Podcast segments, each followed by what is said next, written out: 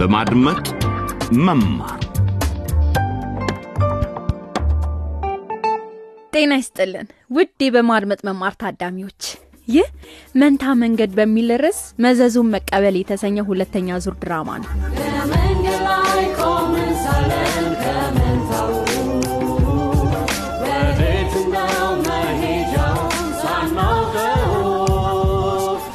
ዘግየት ብሎ ለታዳጊ ወጣቶቹ ነገሮቹ እየከበደ ሄዷል።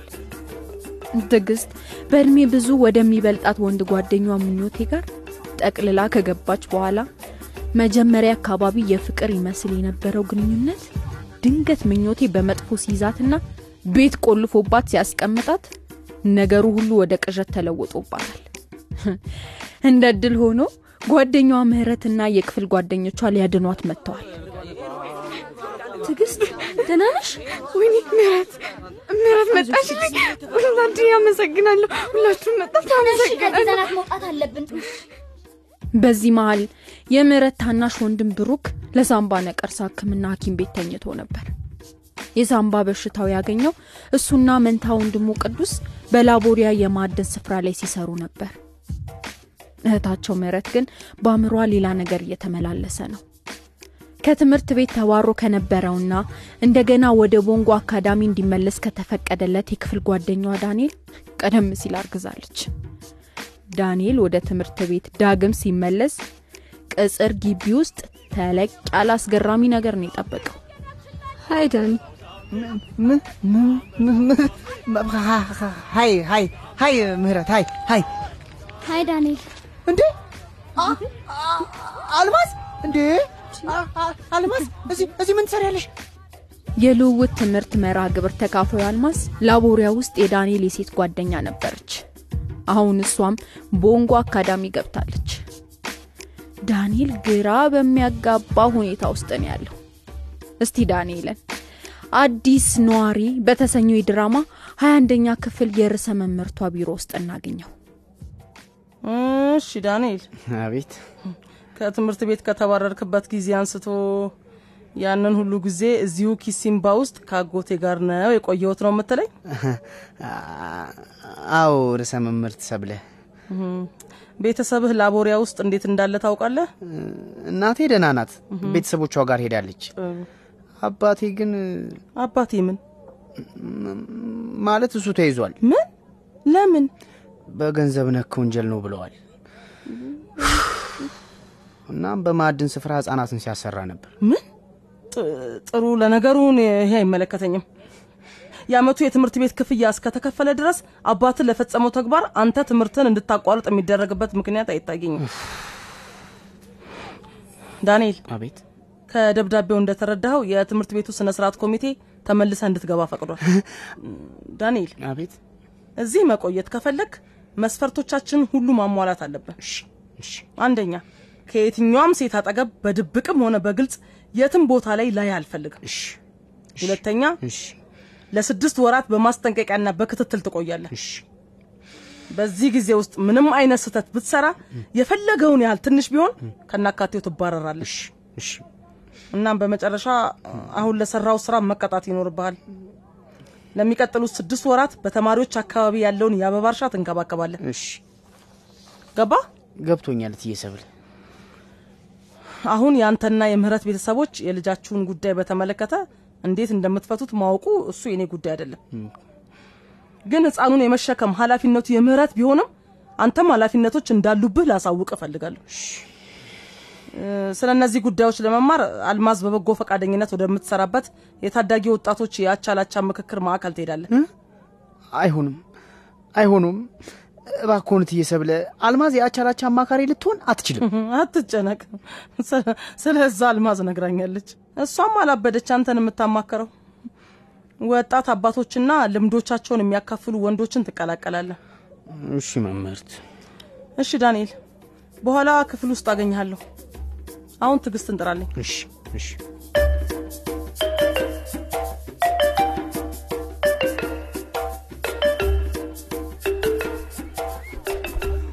ተመልከች ምረት ትዕግስት መጣች።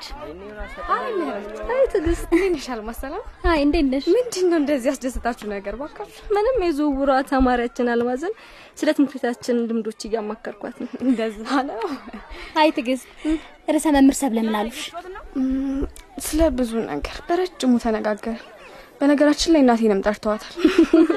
የምር እንደሆነ ግን እናንተ ባትመጡልኝ ኖሮ ምን ይከሰትብኝ እንደነበር አላውቅም። እኔን ለማዳን ተማሪዎችን በመቀስቀሳችሁ በጣም አመሰግናለሁ። ትልቅ ውለታ ነው እና አልማዝ፣ አንቺ ደግሞ ሌሊቱን ክፍልሽ ውስጥ ስላሳደርሽኝም አመሰግንሻለሁ። በፈለግሽ ጊዜ ተመልሰሽ ነው። አረዳ አያስፈልግም። ከአሁን ጀምሮ በቦንጎ አካዳሚ እኖራለሁ።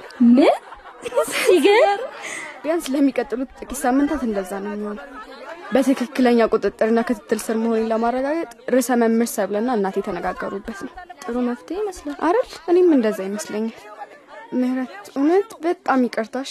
ችግር የለውም እንጂ ደግሞ በእርግዝናሽ በኩል ማንኛውንም አይነት እርዳታ ቢያስፈልግሽ ልረዳሽ ቃል መቼም ቢሆንሽ ትዕግስት ግን በቀጥታ ልጁን ሆድሽ ውስጥ ልትችልኝ ይችላል። አንቺ ጥሩ ቀልደኛ አረ እናንተ ልጆች በቃ ወደ ክፍል እንግባ።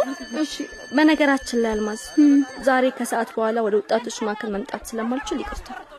ለሌላ ጊዜ ልናሸጋሽገው እንችላለን። ለምን? በስተ መጨረሻ ወንድሜ ዛሬ ከሆስፒታል ስለሚወጣ ሄደን ማምጣት አለብን። ምንም ችግር የለም ምህረት። እንሂድ እንሂድ። በቃ እንሂድ።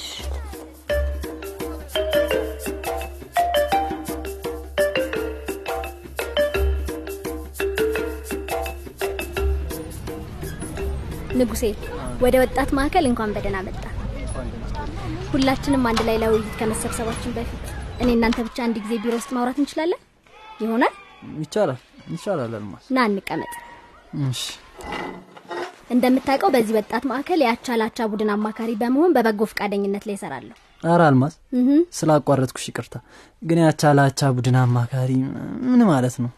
ይኸውልህ ንጉሴ፣ በተመሳሳይ እድሜ ላይ ያሉ ልጆች ችግር ውስጥ ሲገቡ ለኩዮቻቸው ምክር መስጠት እንዲችሉ የሰለጠነ ሰው ማለት ነው። ስለ የሱሰኝነት ችግሬ ከአንቺ ጋር እንድነጋገር መምህርት ሰብለ ትፈልጋለች። ግን እኔን አልተመቸኝም። ማለቴ አንቺ ማለቴ ያው ታውቂያለሽ? ሴት ነኝ። እንዲህ አይነት ጉዳይ ከተቃራኒ ጾታ አባል ጋር መወያየት ፍጹም እንደማይመች አውቃለሁ። ግን ልትነግረኝ የምትፈልገውን ማንኛውም ነገር ከዚህ ክፍል እንደማይወጣ ቃል እገባልሃለሁ። እም፣ እሺ ምን ማወቅ ትፈልጊያለሽ እም፣ ማጨስና መጠጣት ለምን ጀመርክ? ምናልባትም የጭንቀቴን መጠን ለመቀነስም ነበር ትጨነቅ ነበር? በምን ምክንያት? በብዙ ነገሮች ምክንያት ንጉሴ ልታምነኝ ይገባል። እዚህ ጋር የምንወያያቸውን ነገሮች መምህር ሰብለ እንኳን እንደማትሰማው እነግርሃለሁ። እሷ ማወቅ የምትፈልገው የእኛ ስብሰባ ላይ መገኘትህንና ለውጥ ማሳየትህን ነው። ሌላ ዝርዝር አትፈልግም።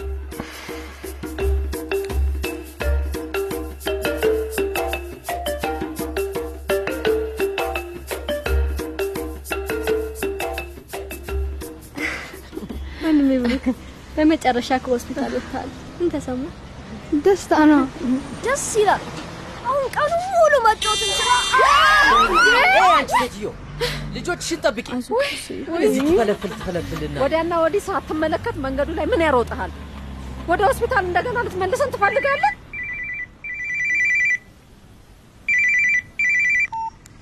ሄሎ ለምለም፣ ወይኔ ፈልጋ ደግሞ ማንች ደግሞ ከእንደገና ልትወስድ እንደው ግን አንቺ እንዴት እንዴት ብትደፍሪ ነው? ከእንደገና ልትወስድ ነው እንዴ? ባለቤቴ እዚህ የለም። ስሚኝ፣ ሁለቱ ልጆቼ በራሳቸው ጥረት ከላቦሪያ ከላቦሪያ እዚህ ከመጡበት ጊዜ አንስቶ በስልክ ላገኝሽ ሞክሬ ነበር። ሁሉንም ነገር ነግረውኛል። ከዚህ ስትወስጃቸው እንደምታሳድጊያቸው ቃል ብትገቢም አንቺ ግን በማዕድን ስፍራ ሸጥሻቸው አይደለም? አሁን ይኸውልሽ አታቋርጭኝ። ብሩክ ሞቷል ማለት ይቻላል። ምን አልሽ? ላቦሪያ ፖሊስ ጣቢያ ማን ነው የተያዘው? ካሳሁን? ማን ነው ካሳሁን? ታውቂዋለሽ ለምለም? ሁለታችሁም ወይኔ እንደምትበሰብሷት ተስፋ አደርጋለሁ። ምክንያቱም የእናንተ ትክክለኛ ቦታችሁ እዛ ነው፣ ልክ እንደ ወንድምሽ። ይኸውልሽ ሰምኛለሽ፣ ከዚህ በኋላ መቼም ቢሆን ደግመሽ በዚህ ቁጥር ለመደወል እንዳታስቢ። ምንድን ነው እማዬ? የተናደድሽ ትመስያለሽ።? ችግር አለ? አክስትሽ ለምለም ነች። ወይኔ እርዳታ ፈልጋ ደወለች። ታዲያ እሷና ያ ካሳሁን የሚባል ሰውዬ በቁጥጥር ስር ውለዋል። ከእግዚአብሔር ይመስገን። ካሳሁን እሱ ካሳሁን እሱ ነው እንዴ? ቆይ ካሳሁን ነው ያልሽው ከላቦሬ አዎ እንደሱ ነው ያለችው። ምን ሆንሽ? የዳንኤል አባት መሆን አለበት። ማለት ዳንኤል ይሄ አንቺን እንደዛ ያደረገው? እንዴ? ምን አይነት አውሬ ቤተሰቦች ናቸው?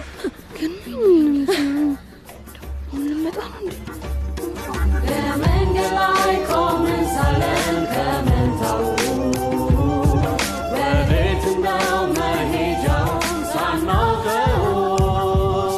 እንዲህ ነው። የስልክ ጥሪውና የለምለም እንዲሁም የካሳውን በቁጥጥር ስር መዋል ለምህረት ብቻ ሳይሆን ለእናትና ለሁለት ወንድሞቿም የሚያስደንቅ ዜና ነው። አሁን የሰሙትን ነገር እንዲያጣጥሙት እዚያውን ተዋቸውና በሌላ ጊዜ ሁሉንም በድጋሚ እናገኛቸዋለን። ያኔ ግን ጠብቃችሁ መከታተላችሁን እንዳትዘነጉ። ቀጣዩን ክፍል ድራማ ይዘን እንመለሳለን። የዛሬውን ድራማ አሊያም ከዚህ በፊት ያመለጣችሁን በድጋሚ ለማዳመጥ በድረ ገጽ አድራሻችን ዲ W dot DE slash LBE ላይ ያገኙታል። ድራማውን በግል መዝገቡ ላይም መገልበጥ ይችላሉ። በፌስቡክ ገጻችን ላይም ሊከታተሉን እንደሚችሉ አይዘንጉ። ጤና ይስጥልኝ።